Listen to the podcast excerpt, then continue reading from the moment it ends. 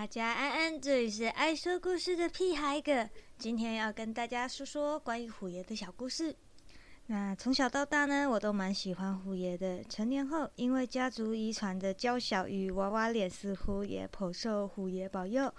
在还没深入研究宫庙跟神明的文化之前呢，对庙门的石狮与神桌下虎爷总是特别的感兴趣。那也由于体质的关系，也相当的受动物欢迎。先不提室友的猫狗然后爱等我回家，也各种往我帮里跑，往我蹭上蹭。可是我现在养的仓鼠不亲我。算是动物园也蛮好的，到了庙里面也很容易被比较小只的虎爷各种蹭脚，各种爬满身。大只的虎爷也是蛮愿意亲近的，有时会梦到一些奇妙的征战，也能看到虎爷们的踪影。某次因缘际会跑到了专拜虎爷的虎爷宫中，梦中就常常出现成群的虎爷与我互动，有点类似陪他们玩，或者是带他们四处飞行。还有进行一些类似抓鬼或者捕捉一些黑色能量或黑气的动作。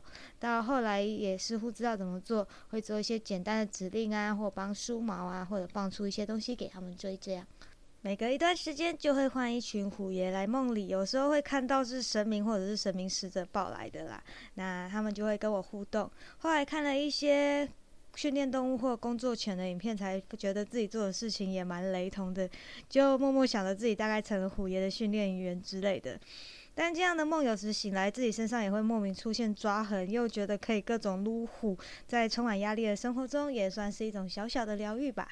而之后又发生了一件很有趣的小事，在年初，我与同样有特殊体质但不知道我在训练虎爷的妹妹出门的时候，她忽然问了一句：“哎，你最近是不是在训练虎爷啊？”我虽然没有跟她提过，但也不意外她会知道，于是问了怎么了，她就说：“前几天啊，有几只小虎爷跑到我房间，有一只跟我说我很小，请多关照，还举手敬礼哦。”我想说，应该是你在训练的虎爷吧。嗯，因为我常做奇怪的工作，但是我不会特别跟身边的人交代啦。后来过了几天，就在这批虎爷要准备离开时，那只跟我妹打过招呼的虎爷留下来了。